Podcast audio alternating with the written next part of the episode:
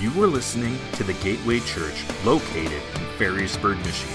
You can learn more about us by visiting thegateway.church or like and follow us on Facebook where you can watch full services, keep up with all that is going on, and get connected.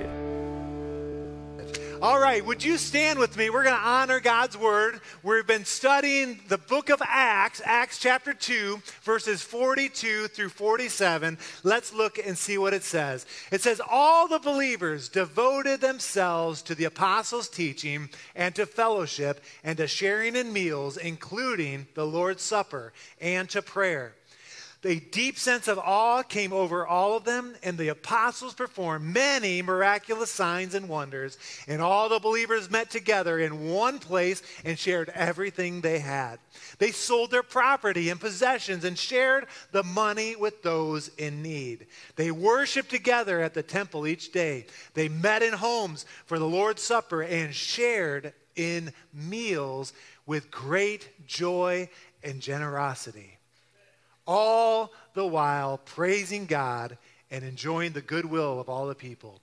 And each day, what's the result? The Lord added to their fellowship by those who were being saved. God, I pray that you would enlighten these scriptures again as we dive in.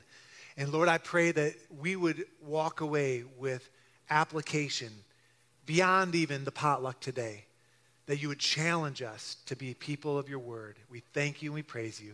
In Jesus' name, amen. You can be seated.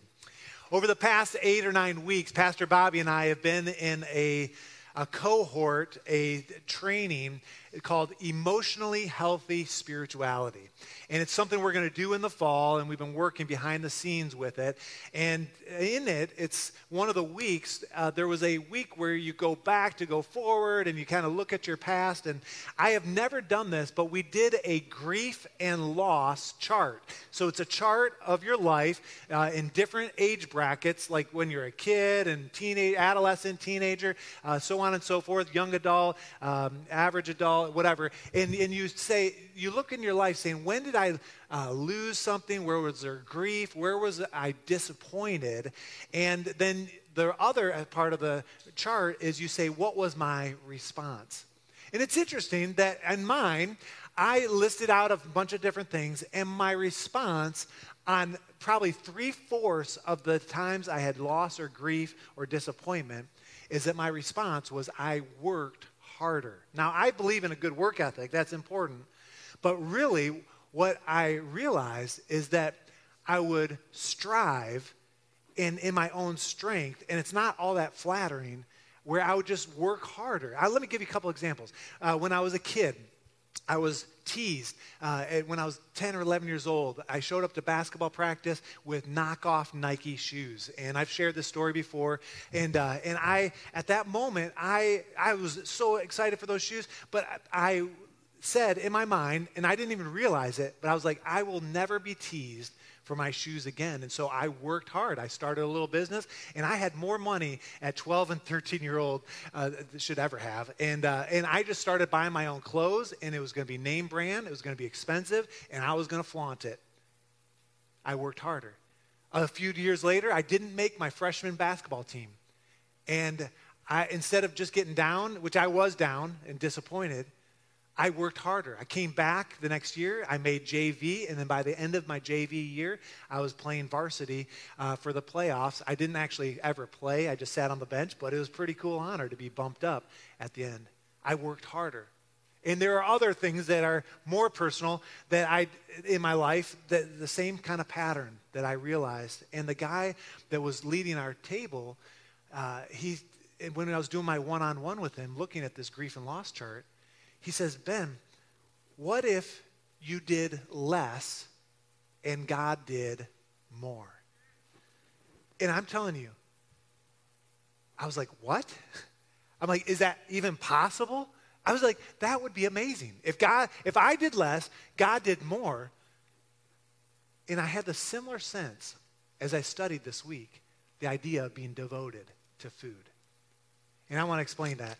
Devoted to sharing in meals, verse 42, including the Lord's Supper, plus sharing in meals with great joy and generosity, verse 6. In six verses, it says two different times. It's like it's double important.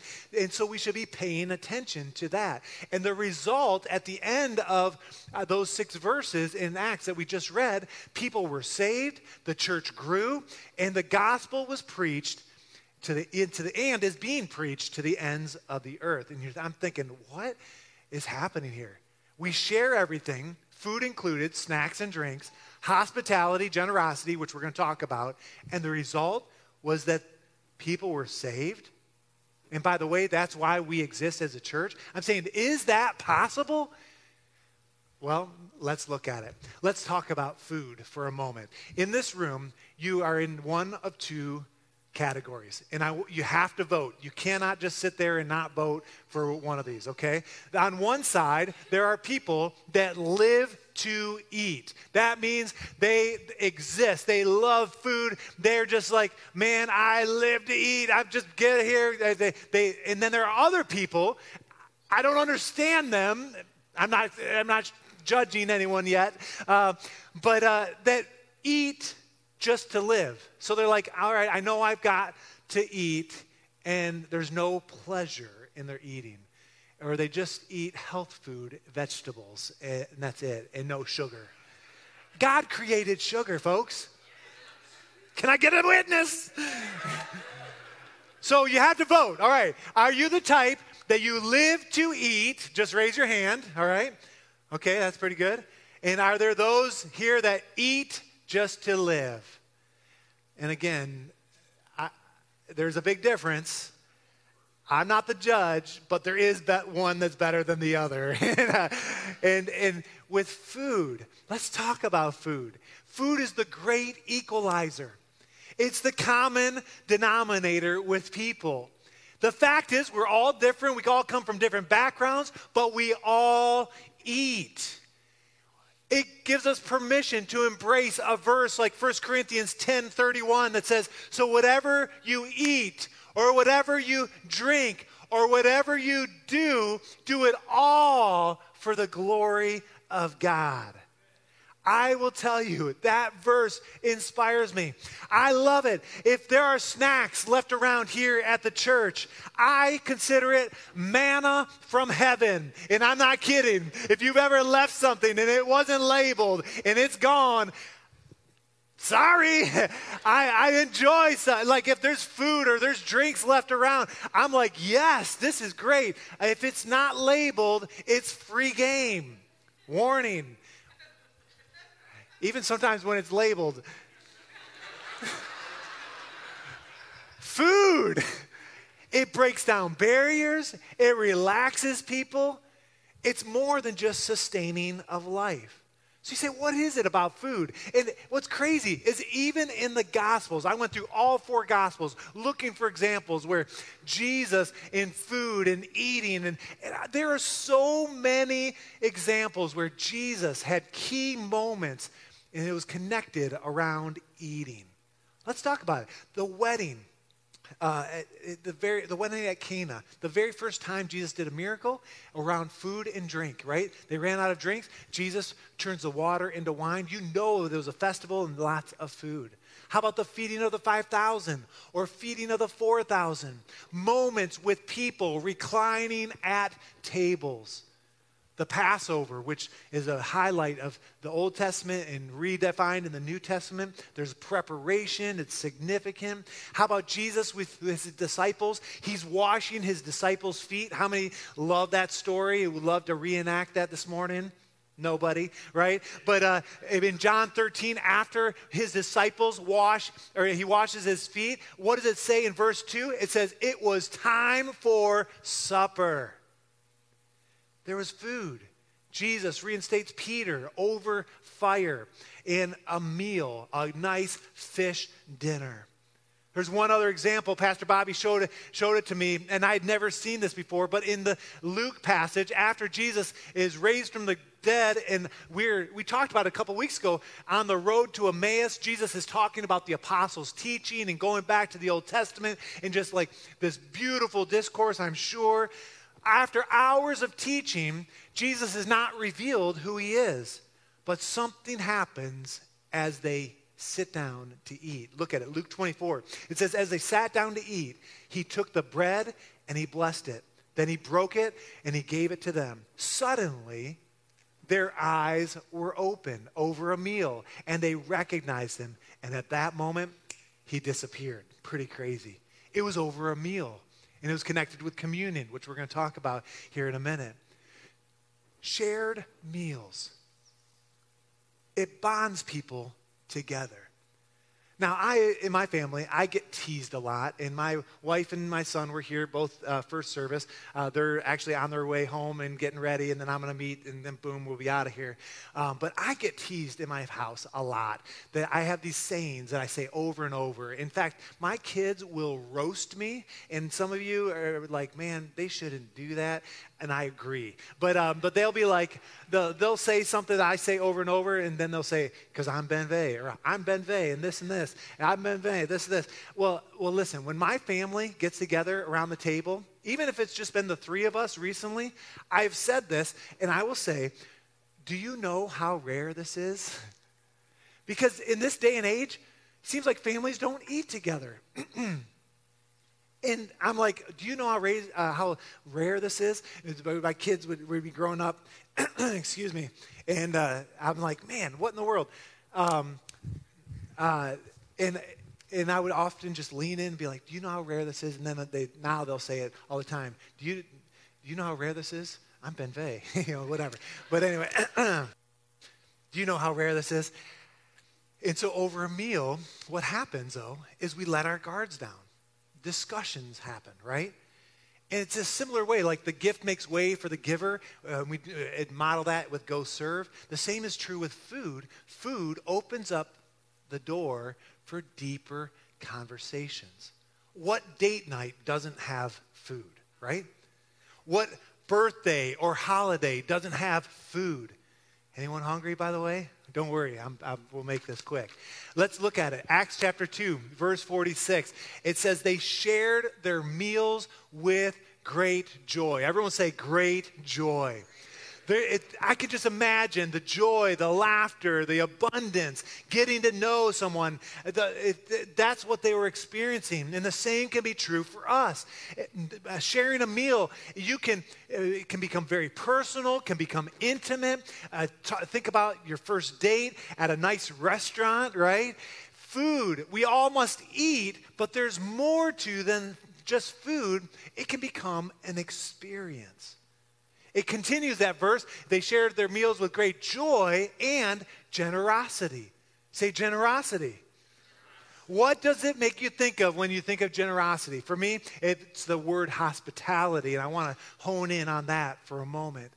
In my mind, my mind goes to my Aunt Sandy in San Diego, California, where, where we're headed uh, today. We'll get there by Tuesday evening. But the first time I stayed as an as an adult with my aunt Sandy, uh, my son and I, we flew out to on our first surf trip. It was a couple years ago, and my aunt, before we came, asked us what was our favorite drink and what was our favorite snacks, and she blessed us with not just a little of it. I mean, it was mounds. It was more than what we could use for the entire week. We left a bunch. I mean, we use it all week long. Not only was she generous in that, she had a camper and she pulled it into San Elijo Beach, right uh, on the state park, right overlooking the ocean, and she gifted that to us. And she's done that five times now in the last two years, which is kind of wild. But my Aunt Sandy, I told her, I texted her this morning, I said, hey, I'm using you as an illustration and, uh, and, and just wanted you to know. And this is what she said. She said, thanks, Ben. Please be sure to include this that she learned that attitude from her friend Rhonda. She learned it from her parents, Bill and Florence, who were Presbyterian missionaries to Lebanon and Syria. They met in California, although Bill is uh, of Armenian descent. Their daughter, my friend, was born in Lebanon and grew up in the sweet in the sweet villages. Their attitude, she says, and grace and warmth and depth were absolutely life-changing for her, for her. And she said, "Glad you're sharing about this." And then she said, "Please tell them that I'm a character and a rascal and not a saint." Aunt Sandy, you are a saint if you're watching. And, uh, and she is so hospitable. I mean, uh, she's who came to mind when I thought of hospitality. Pastor Bobby stayed there uh, with her. Had a different trip that we were in San Diego for a conference. And uh, Joe, I don't know if you ever met my Aunt Sandy yet when we were out in California together. No, I don't think so. But, uh, but thoughts of generosity and hospitality come to me when I think of my Aunt Sandy. Just this last week, I also learned of a guy named Will Guidara. And I'm not sure if, how you say that. You can write it down, you can look him up. Uh, but he is famous in the restaurant world. In fact, he, his restaurant is ranked one of the best restaurants in the world. We're talking Michelin stars, four star plus. And uh, he was on a podcast and he shared his story, his journey, uh, how he became and how his restaurant became known. And it started as a passion project after he turned 12 years old. Uh, at, when he turned 12 years old, his dad took him to the Four Seasons in, in uh, New York a fine dining establishment. I've never been to a four star restaurant. I said first service, Jessica was here. I said, We're empty nesting now. And, um, and if any of you have ever been to a four star and are planning to go again, take me and Jessica along. We could probably use the, the boost. Anyway, yeah, like good luck, right? But that he talks about this guy Will talks about his journey and how he learned the power of hospitality so much so that he recently uh, wrote a book called Unreasonable Hospitality. And there are so many good takeaways in that podcast. I forwarded it to the whole team. I said, You got to listen to this. And there's things that we can improve on here with hospitality at the church. But the thing that really gripped me, I couldn't get my mind off, so much so that I went back to the show notes and got it, quote, uh, word for word. He said this People will forget what you say. They will forget what you do, but they will never forget how you made them feel. That is a powerful thought. And I kind of honed in on that this week. They'll never forget how they made you feel. And we need to embrace that in regards to this devoted series. See, our key verse is Acts 2 42 says, All the believers devoted themselves to the sharing in meals. See, how important is this really? Church, it's absolutely critical. There are eternal souls that are at stake. And by the way, when I was thinking about this, just kind of brainstorming in my own mind, I thought, okay, of heaven, like hospitality, generosity to the max. Well, the opposite there will be a lack of food, a lack of drink in hell. If you want to look it up, you can look it up later. Luke chapter 16, verse 19 through 31. It's a story of Lazarus and the rich man. And there will be a lack of food and a lack of water for eternity if we don't make it to heaven. But again, there's this link between food and souls. If we feed them, they'll turn to Jesus. I'm thinking, is that possible? How important is it really? It's so important that Paul sees some bad behavior in the early church in Corinth and around eating meals together, and he writes it in in Scripture, and it's found, and he corrects them in 1 Corinthians chapter 11, verse 20 and 22. Look what it says. It says, When you meet together, you are not really interested in the Lord's Supper. For some of you hurry to eat your own meal without sharing with others. As a result, some go hungry while others get drunk. What? Don't you have your own homes for eating and drinking? Or do you really want to disgrace God's church and shame the poor? What am I supposed to say? Do you want me to praise you? Well, I certainly will not praise you for this. Some strong words. Paul, he's saying, look, we've got to make sure this is attended to. And of course, that's connected to communion, and we're going to get there in a second. But in that verse, we see that they're not sharing. There's obviously a lack of joy, a lack of generosity or hospitality, and they're not waiting. And Paul was not about to let it slide. And when I think about waiting, I often will talk about the story of the Mbagwus. And uh, this is another thing that I'm known for. My kids will say, uh, Let me tell you the story of the Mbagwus. I'm Ben Vegh, you know, and, and thing. But if you haven't heard it, the Mbagwus were a family of six. They had four children. I, when I was a kids pastor back in Dayton, Ohio, two kids were in elementary, two kids were in youth group, and they invited us out to dinner after church one day. Reagan was just a little, like maybe under a year old, and we were like, "This is awesome!" And by the way, that's what we've been encouraging you for the last couple weeks: is invite someone out to eat, like share a meal together as a takeaway from this whole devoted series. But this is how I can best uh, explain it. We're at church and the Mbagwus, they said, hey, we're going to go to this buffet, which is about 15 minutes away here. And, uh, but before we left the church, Reagan, no fault of her own, she has a huge blowout. How many parents have ever been there? Plans ruined, right? And we're like, oh my goodness, what do we do? And they're like, oh, no problem. We didn't have an extra set of clothes. We didn't have a way to clean it up. So the church is here, the buffet 15 minutes away. We lived 15 minutes this direction. Uh, and so we went home, changed Reagan, got back in the car, and went back to the buffet probably 45 minutes or more although i was thinking about it if uh, truth be told i may have broke a few speeding laws that day. I don't condone that young drivers. But anyway the Mbagwus, when we got to the buffet a buffet with four young kids they had not had one bit of food. They waited for us and I've told that story so many times, and Jessica's like, why do you tell that? This week, I was reminded of it again after listening to that podcast. Go back to that last quote. It says, People will forget what you say, they'll forget what you do, but they will never forget how they made you feel. When we walked in and they hadn't eaten with kids at a buffet, it made us feel like we were the most important. They waited for us. And it, it, it impacted me. Hospitality. Acts 2.42 says, all the believers devoted themselves to sharing in meals. Right? And they waited. They weren't waiting, and Paul was making a deal of that, saying, hey, pay attention. This series of Devoted, it's so important. It's critical. We need to heed the encouragement that's in Scripture here. It's the nature of God to be generous, to be hospitable. If it, the verse goes on, all the believers devoted themselves to sharing the meals, including, I love this, the Lord's Supper, or what we call communion. There was an emphasis on keeping Jesus' death and resurrection at the center of their gatherings.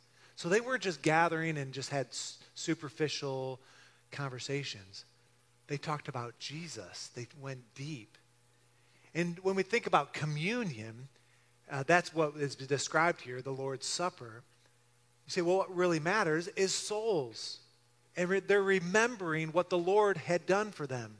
Remembering Passover, the Old Testament tradition, Jesus had reinterpreted that. And what's interesting is by the time Acts is there, Jesus has already gone to heaven, but they're remembering back to Jesus early on describing himself that he's going to reinterpret the Passover. In John 6 35 is a great example. It's Jesus replied, I am the bread of life. Whoever comes to me will never be hungry again. Whoever believes in me will never be thirsty.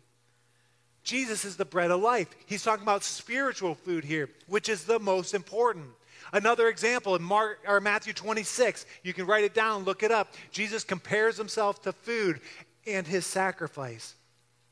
The thing I want to see is that this food became a platform for fellowship, deeply sharing God's word, sharing teaching, and the result, again, people were saved and added to the church. To me, where the rubber meets the road, and I've, I just want to read what I wrote, and I want this to sink in. It's not on the screens. Church, when we get this right, our friends, our coworkers, our family members, I even wrote our enemies will be drawn to Jesus. And I'm like, what? Our hospitality, our generosity, our sharing of food, our sharing of ourselves going deep, the result is mind blowing. Kind of like if I do less, God does more. Is that even possible? Yes. I share food and people come to know Jesus. Think, what? That's too easy. Well, the key is in the fellowship. Our focusing on relationship, our relationship with God, being intentional. The place doesn't matter. Someone on Wednesday night wrote on uh, their little card uh, illustration, they said, It says in the Bible that they met in homes. Well, uh, we have restaurants. They didn't have restaurants then. I don't know if that's true or not, but the point is, it doesn't matter where you meet. The point is that you go deep, that you're intentional. If you're at a park or at a restaurant, having a picnic, or if you're in your home, the key is that you're intentional to win one more. Church, this morning, I want to ask you a question. When you think of this message, you think of that verse, what is the Holy Spirit saying to you?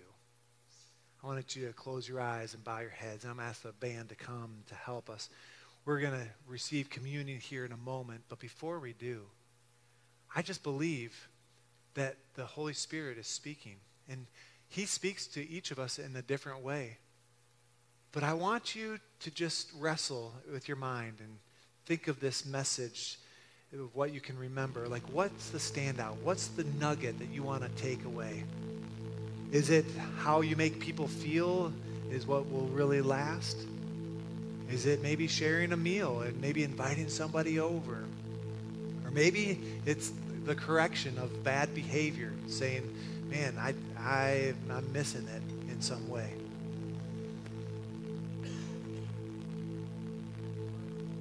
What is the Holy Spirit saying to you this morning? What is He speaking to you? And when there's a takeaway that comes to mind, something you can kind of hang on to, what I'd like you to do is once that once you kind of have that in your mind, saying, okay, this is this is the thing I want to remember. I want you just to stand right where you are. And we're going to prepare to sing, prepare for communion. But when there the takeaway comes and you're saying, okay, this is, this is how I can put this into action. Um, again, my generosity, my sharing, my hospitality. Maybe it's the part of I do less, God does more. When you have that takeaway, I just want you just to stand right where you are. It'll just, it'll kind of help us to know when we're ready to move forward. What is God speaking to you this morning? Thank you, Lord, for speaking. Holy Spirit, reveal yourself. Bring us back to a moment in this message. All the believers devoted, they're sharing meals. Awesome. Awesome. As we prepare for communion this morning, um, if you didn't receive communion elements, they're out on the tables. Um, we um, we have some of the traditional ones that we've been using. We also have some that are the double cup. And so you take the one cup out, it's got the bread in it, and then you have the juice. And so be careful with those. But uh, while we sing, if you didn't get uh, communion elements, we want to make sure that you're, especially on a message like this, that we're not going to partake without everyone being prepared. But uh, Pastor Bobby, why don't you lead us as we prepare for communion? Today? I want us to imagine that we're the early church we're gathering. It says they gathered in their homes, but they also gathered in the temple. And daily they were partaking in the Lord's Supper. And they were remembering what Jesus laid before them. And it's captured in 1 Corinthians chapter 11, where we already talked about Paul was correcting their behavior. But earlier on in verse 23, it says, For I pass on to you what I received from the Lord himself. On the night when he was betrayed, the Lord Jesus took some bread. He gave thanks for it. Then he broke it in pieces and said, This is my body, which is for you. Do this in remembrance of me. Can you imagine? These are eyewitness people that had seen Jesus die and crucified, seen his body beaten and bruised and placed on a cross. And then they saw him alive and then ascend to heaven. And they're saying, we're going to remember the death and resurrection until he comes. And that's what we partake in with the ages. We get to do the same. And so let's just thank the Lord for his body this morning. Thank you, Lord. Just your own words, under your breath, just thank you, Jesus, for the body of Christ. So meaningful. Thank you, Of the body together. And then it says, in the same way, he took the cup of wine after supper. He said, This cup is the new covenant between the gospel, or between God and his people, an agreement confirmed with my blood. He basically is describing an Old Testament practice of Passover, and he's redefining it and saying, Hey, this has all been about me. He's talking about the blood of Jesus. He says, Do this in remembrance of me as often as you drink it. For every time you eat this bread and drink this cup, you are announcing the Lord's death until he comes. And again, we're partnering with the, with the believers of old. For ages and ages, we've, we've done this. And we do it today for the glory of God. We thank the Lord for his blood. Church, the blood of Jesus is so powerful. It's the blood of Jesus that covers our sins. It's the blood of Jesus that makes us whole, that makes a that there's healing, atonement in the blood of Jesus. There's power in the blood. Let's thank the Lord